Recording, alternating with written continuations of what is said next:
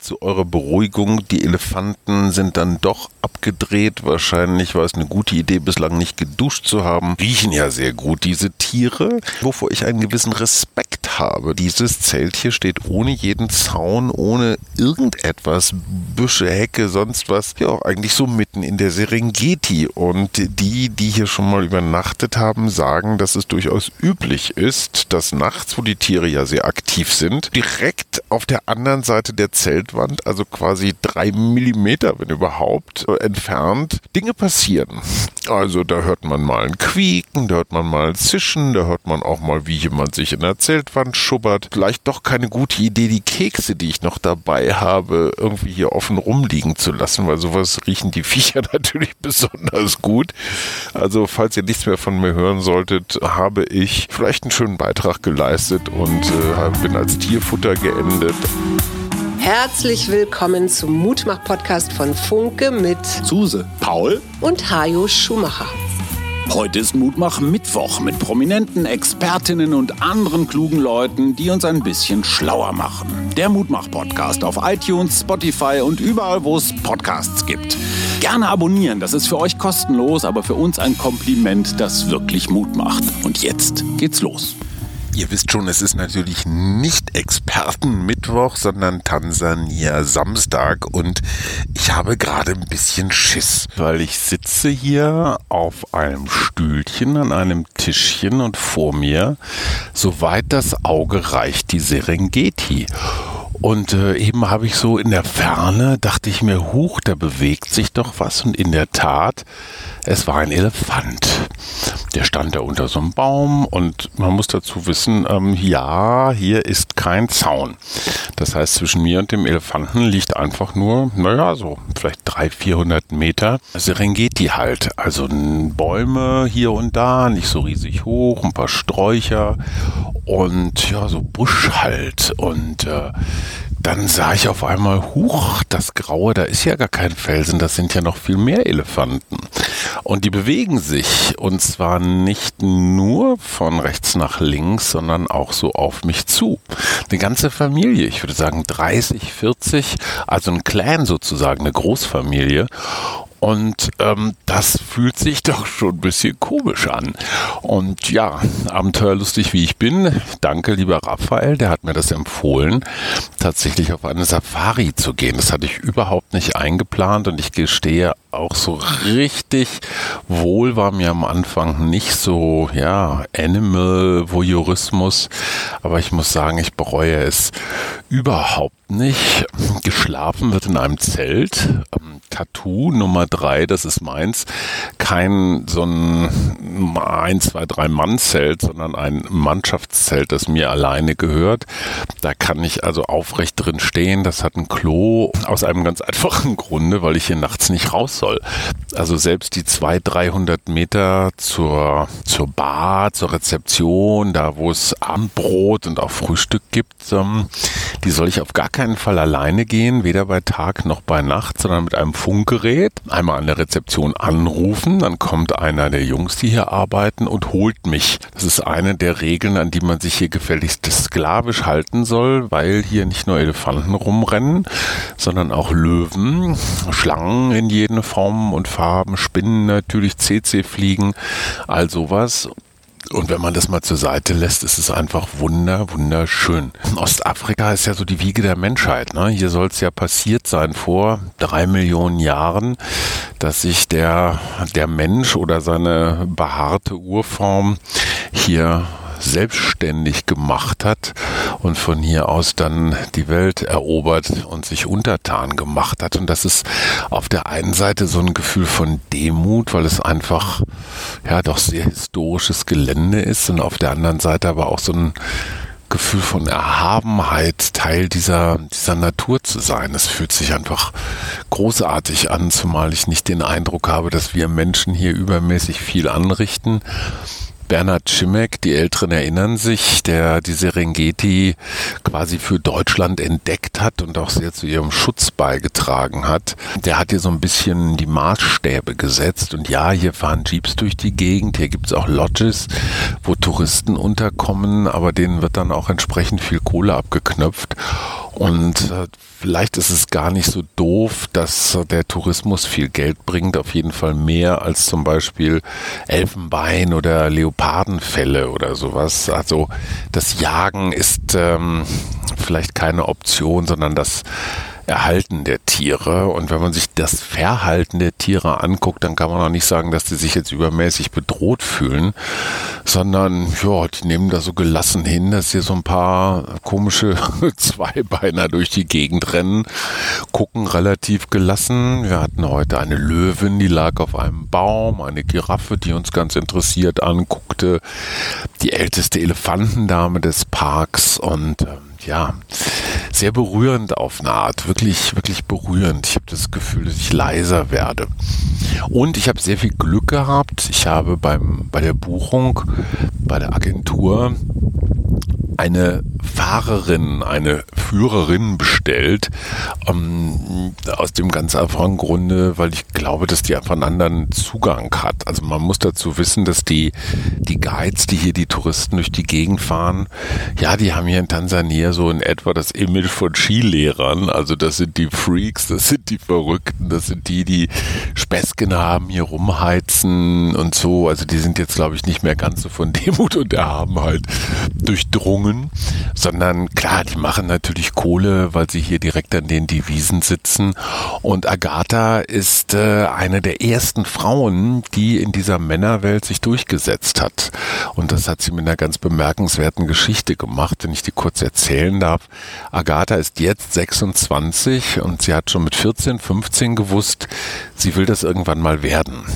Sie wusste allerdings auch, dass das für Mädchen sehr ungewöhnlich ist. Ihre Eltern, Ärzte und die ganze Familie, Lehrer, also bei uns würde man sagen Bildungsbürgertum, die haben gesagt, okay Mädel, wenn du das möchtest, okay, aber die Ausbildung, du musst da ja einen Kurs machen und das kostet natürlich alles Geld, die musst du dir selber finanzieren.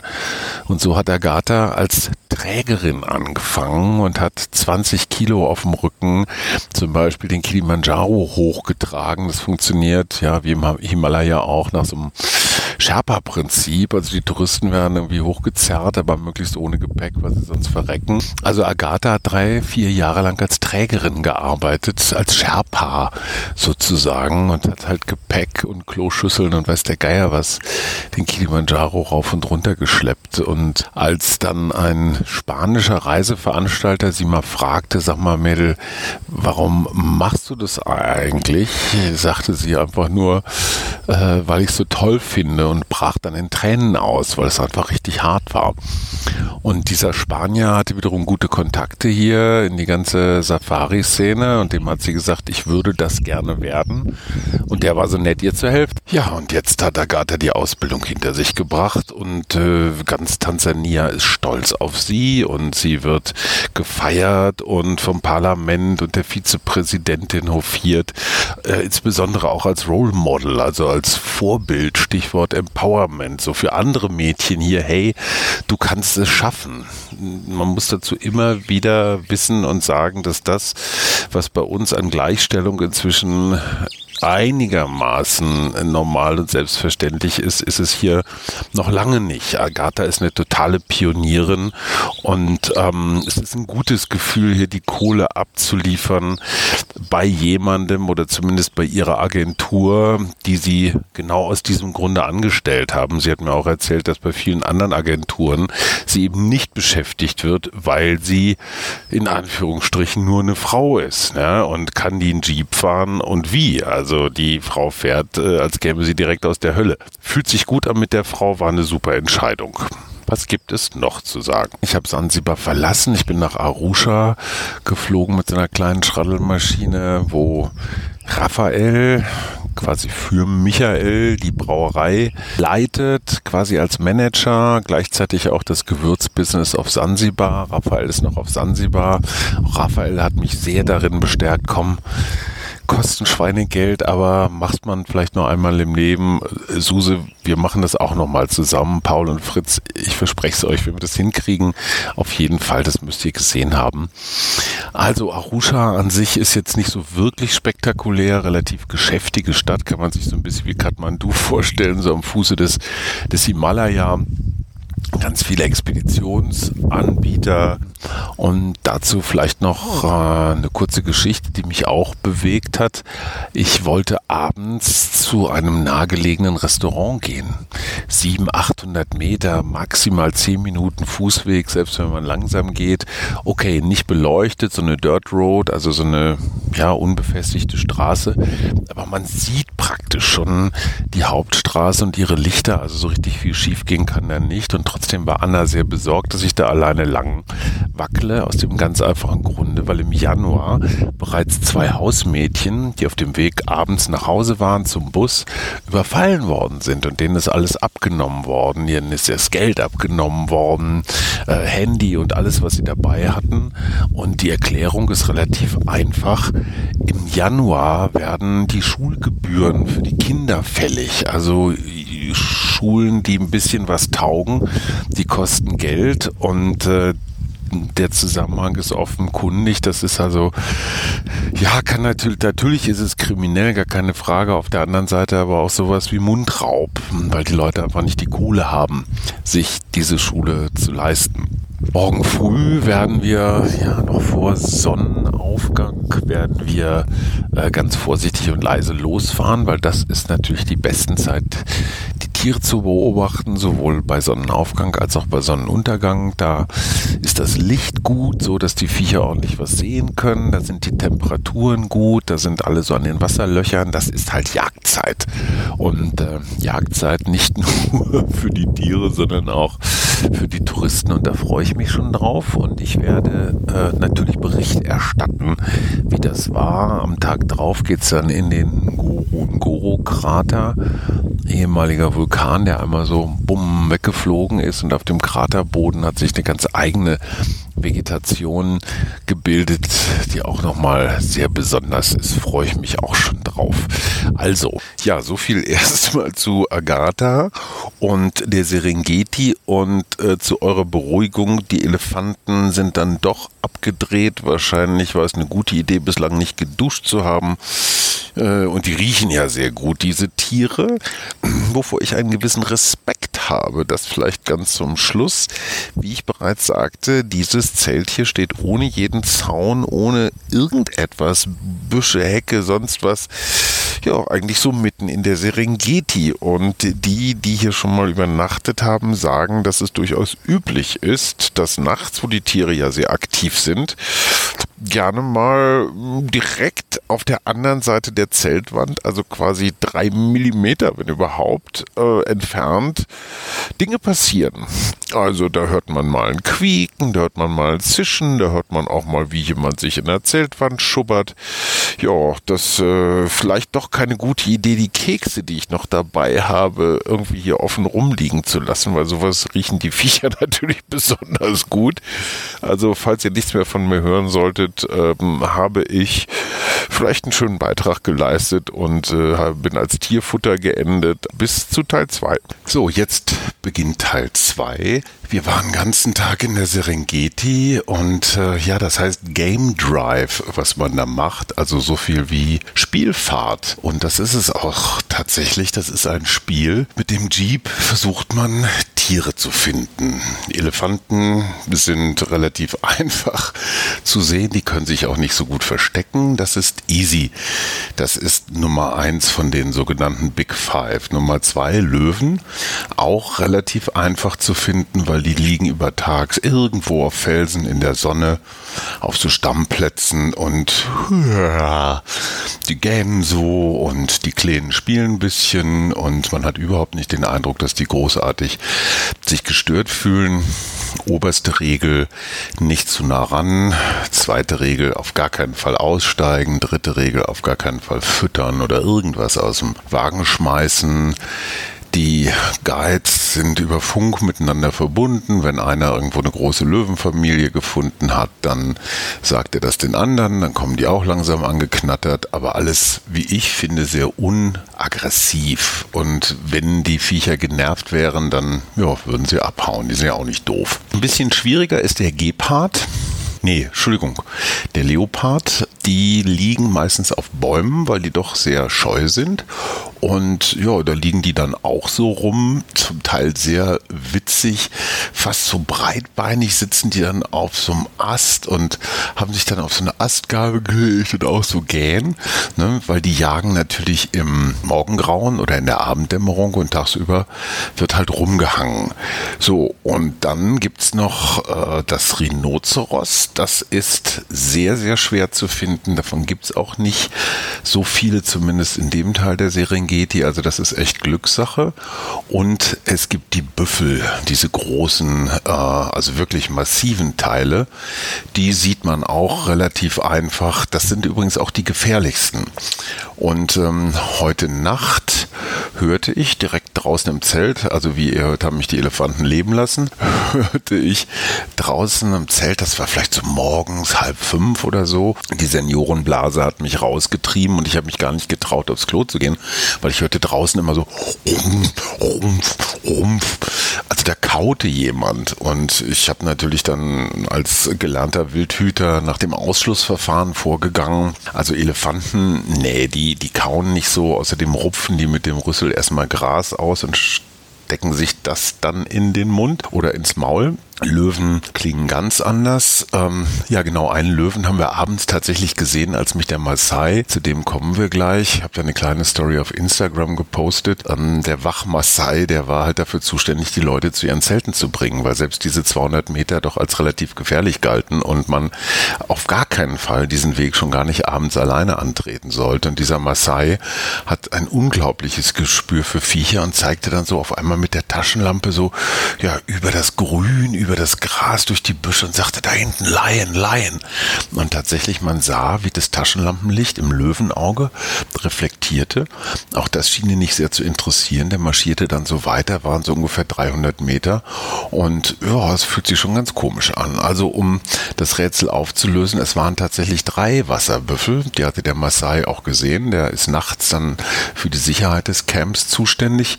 Und die hatten einen doch ausgesprochen respektablen Wasserbüffelhaufen direkt auf mein, vor mein Zelt gelegt und äh, es war gut, dass ich nicht rausgegangen bin zum Gucken. Ja, das ist also die Serengeti. Ich gestehe, ich hatte eine ganze Menge Vorurteile, was so Safaris angeht. Einige wurden auch bestätigt, andere auch nicht. Ich bereue es auf jeden Fall nicht und von den Big Five habe ich jetzt immerhin vier gesehen, alle aus ziemlicher Nähe, ja, und das äh, Rhinoceros, das soll dann einfach einfach mal äh, seine Ruhe haben. Wenn das nicht will, dann will das nicht. Auch völlig in Ordnung. Suse, dann haben wir wenigstens noch einen Plan, mm, was wir gucken können, wenn du dann mit auf Tour kommst. Das gilt für euch natürlich auch, Jungs. Ja, die Maasai. Wir hatten ja diese Freitagsfolge über Low-Tech. Und mm, es gibt auch Menschen, die diesem Low-Tech-Ideal folgen. Und diese Maasai, ich will da gar nichts verklären, aber die haben eines fertiggebracht, so einigermaßen. Jedenfalls, wenn man sich indigene Völker anguckt, ob das die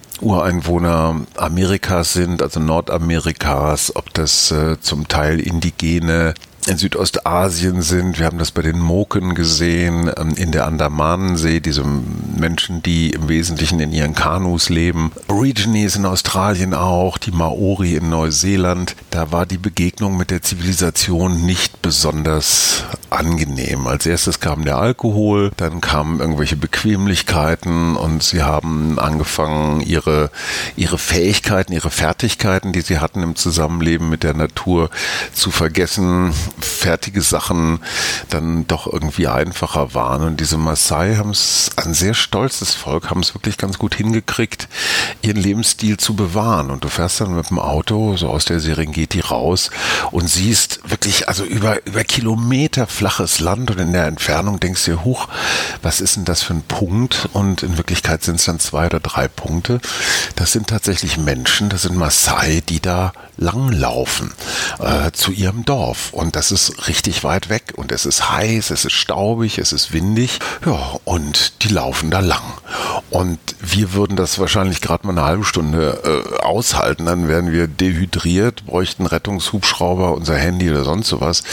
Die Jungs haben eigentlich, ja klar, Handys haben sie inzwischen auch, aber die haben eigentlich da gar nichts so dabei. Und das ist wirklich faszinierend, wie diese Menschen es über die Jahre, Jahrtausende, Jahrhunderttausende geschafft haben, sich in dieser zum Teil doch sehr unwirtlichen Gegend zu behaupten. Und tja, woran liegt das? Ich bin weder Ethnologe noch Soziologe, aber ich kann mir gut vorstellen, das hat auch was mit Stolz zu tun. Diese Maasai machen jetzt nicht den Eindruck, als ob sie das, was wir so Leben nennen, für übermäßig beneidenswert halten. Die finden ihren Lifestyle so ganz okay und wollen den unterhalten.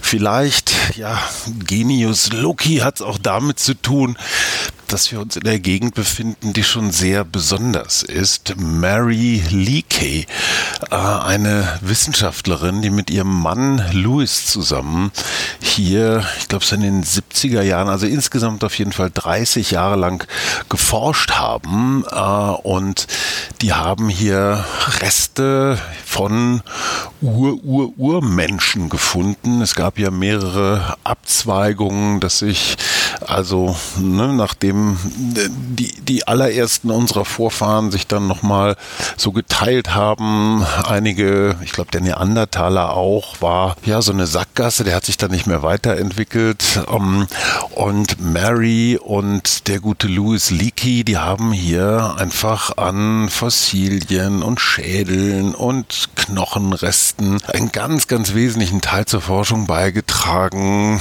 dass wir nun wissen, dass die aller, allerältesten Humanoiden, stimmt das so? Ich weiß nicht, ob das der richtige Begriff ist, aber über drei Millionen Jahre alt sind und tatsächlich hier in Tansania so zwischen Serengeti und Ngorongoro-Krater die Wiege der Menschheit liegt. Hier haben sich die ältesten Überreste gefunden und äh, das ist den beiden zu verdanken. Da gibt es so ein ja, kleines Denkmal, so in, in the middle of nowhere, wo die beiden gefeiert werden. Ich gestehe, mir waren die Namen auch nicht bekannt. Ja, und vielleicht ist es dieser, dieser Geist, ganz viel von dieser Menschheitsgeschichte in sich zu tragen, den, was, was diesen Maasai so ein unglaublich unerschütterliches Selbstbewusstsein, so ein Stolz, aber null Überheblichkeit. Also sie sind sehr freundlich, aber auch, auch sehr für sich.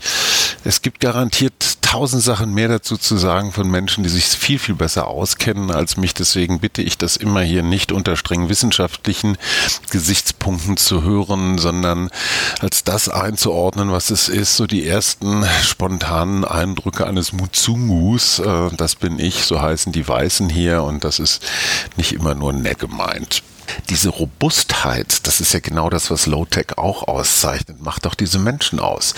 Die laufen barfuß, die haben kein Mückenspray, die haben keine Funktionsklamotten oder irgendwie sowas, äh, rennen da aber trotzdem so ganz fröhlich durch die Gegend. Natürlich haben die Probleme, gerade wenn es um Gesundheitsthemen geht, wenn es um Medikamente geht, erst recht Behandlungen oder sowas, äh, dann haben die natürlich wenig Chancen. Aber mit welch einer Zähigkeit die es schaffen, hier zu leben, zu überleben, das finde ich schon sehr, sehr faszinierend. Der Maasai da bei uns im Zeltcamp erzählte mir, dass er sechs Wochen da im Camp arbeitet als Sicherheitsbeauftragter. Er hat dann auch so einen Speer. Auf der einen Seite hat er eine Spitze, praktisch wie so ein, ja, wie so ein Nordic Walking Stock. Mit der Spitze kann man ja mal gucken, was da so im Boden ist oder sich zur Not auch ein bisschen verteidigen. Auf der anderen Seite des, äh, des Stabs, des Speers, ist eine wirklich messerscharf geschliffene Klinge und die äh, dient tatsächlich dazu, jetzt, wenn ein wildes Tier käme, äh, sich damit zu verteidigen. Also die haben keine Knarren, kein Schießgerät, überhaupt nichts, sondern nur dieses ganz archaische Gerät, also ein Stock auf der einen Seite Spitze, auf der anderen Seite Klinge. Und ja, wenn der sechs Wochen da seinen Job gemacht hat, dann braucht er zwei Tage, um in sein Dorf zu kommen. Und äh, er besitzt 30 Rinder. Das ist nicht arm, aber auch nicht reich. Die Reichsten besitzen 1000 Rinder und mehr. Er hatte mal 60 und ja, 30 sind ihm zu Deutsch verreckt, weil durch den Wandel der Regenzeit Klimawandel. Es regnet weniger, es regnet anders, weniger Gras wächst, weniger Futter da ist, weniger Kühe ernährt werden können, weil die nicht grasen können. Und die sind tatsächlich so unter den, unter den Fingern weggestorben. Und äh, zweiter Punkt, weil die Kühe halt nicht mehr so fett werden wie früher, bringen sie auch nicht mehr so viel Geld, wenn man sie verkauft. Also auch hier der Klimawandel spielt eine ganz ähm, entscheidende Rolle. Und ja, man kann umstellen auf Schafe, auf Ziegen, die sind ein bisschen robuster, bringen allerdings auch nicht so viel Kohle. Esel gehen auch noch ganz gut. Davon hat er sieben. Er hat übrigens auch zwei Frauen, sieben Kinder, vier Enkelkinder und mit seinem Job ernährt er diese ganze Großfamilie. Und wie gesagt, zwei Tage äh, braucht er vom Zeltcamp in sein Dorf, zwei Tage wieder zurück. Er hat insgesamt 14 Tage frei, also immer sechs Wochen Arbeit, zwei Wochen frei. Das heißt, er ist alle zwei Monate für zehn Tage in seinem Dorf. Und wenn er da ist, ja, dann liefert er natürlich die Kohle ab und muss sehen, dass da irgendwie alles läuft mit dem Vieh und mit der Familie. Und dann macht er sich wieder auf den Weg zurück ins Zeltcamp. Ich habe es ja auch einmal fotografiert auf diesen Autoreifen-Sandalen, die ich auch bemerkenswert finde. Also alten Autoreifen oder auch Motorradreifen, die sind ein bisschen schmaler für schmale Füße, besser geeignet da wird dann so eine Befestigung durchgezogen, so Gummistrippen, hinten so ein, ja, so ein Streifen für die Ferse, damit die halten. Und er sagte ja auf seinen Autoreifensandalen, die einen Materialwert von ziemlich genau null haben, weil es halt Altmaterial ist, die halten schon fünf Jahre. Und äh, das ist natürlich eine ziemlich schlechte Nachricht für Adidas, Nike und alle anderen Sneaker-Hersteller, die ja nun jedes Jahr zu Millionen Sondermüll produzieren. Äh, wie nachhaltig man tatsächlich wirklich auch Fuß- und Schuhwerk konstruieren kann. Ja, und diese Robustheit, das ist auch so ein Thema, das ich mit nach Hause nehme, so mm, wie verwöhnt ist man eigentlich? Und das fängt ja schon bei der ganz banalen Frage an, kalt duschen oder nicht? Oder muss man jetzt wirklich beim Essen super picky sein. Also ob es um Essen geht, ums, um Komfort geht, um, um Platz geht, sind die Menschen wirklich glücklicher, wenn das alles immer mehr wird, immer komplizierter wird. Um Gottes Willen, es ist natürlich äh, total ungerecht, jetzt unser Leben mit denen, mit dem der Maasai zu vergleichen. Auf der anderen Seite gibt es einem ja immer mal wieder so Denkanstöße. Ja, und da grübel ich noch so ein bisschen drüber nach, mal sehen, was daraus wird was ich für mein tägliches Leben so mitnehme. Das war auch schon die vorletzte Samstagsfolge aus Tansania. Ich hoffe sehr, dass ich mit Raphael noch ein Gespräch hinbekomme zum Thema Brauerei in Tansania. Wie ist das mit dem Markt? Wie kommt man da als Ausländer dran? Thema Alkohol spielt hier übrigens auch durch durchaus eine Rolle. Das heißt, wachsender Wohlstand bedeutet auch, die Leute können sich mehr leisten auf der einen Seite. Auf der anderen Seite wird ja auch sehr viel schwarz gebrannt und so Sachen wie häusliche Gewalt und äh, alles andere, was an negativen Folgen mit dem Alkohol einhergeht, das spielt hier durchaus auch eine Rolle. Ja, ihr Lieben, das war's schon. Ich wünsche ein schönes Wochenende und äh, werde mich jetzt nochmal so ein bisschen im Ngoro-Ngoro-Krater umtun. Bin jetzt kein Geologe, aber so laienhaft gesagt, da ist mal irgendwann ein Vulkan weggeflogen und auf dem Boden des Vulkans hat sich nach mehreren Erdverfaltungen ein, ja, fast fast so eine, so eine Insel, ein Land im Land ergeben und auf diesem Kratergrund gibt es Urwald, gibt es auch diese Big Five, die fünf Tiere, die fünf besonderen Tiere, die man in der Serengeti sehen kann. Ein unglaublich fruchtbarer Boden durch ja dieses vulkanische Asche und inzwischen natürlich auch Erde, Humusgemisch muss sehr faszinierend sein. Bin gespannt, was Agatha mir da noch alles zu bieten hat. Über Agatha und die Frauen gibt es auch noch eine ganze Menge mehr zu erzählen. Das aber alles in der nächsten Folge. Das war der Mutmach Podcast aus fernen Landen, aus Tansania. Ich grüße euch ganz herzlich und wenn wir uns das nächste Mal hören, ich glaube, dann bin ich schon fast wieder in der Heimat. Euch alles Gute. Bis dahin. Ciao.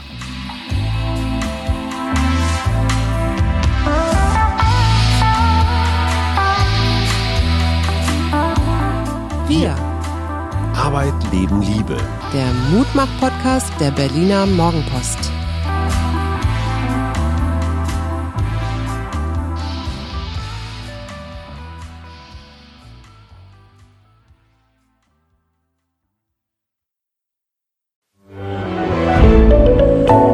Podcast von Funke. This is your invitation to the intersection of versatility and design. The kind of experience you can only find in a Lexus SUV. A feeling this empowering is invite only. Fortunately, you're invited. Experience the versatility of the complete line of Lexus SUVs and some of the best offers of the year on select models at the Invitation to Lexus sales event, now through April 1st. Experience amazing at your Lexus dealer.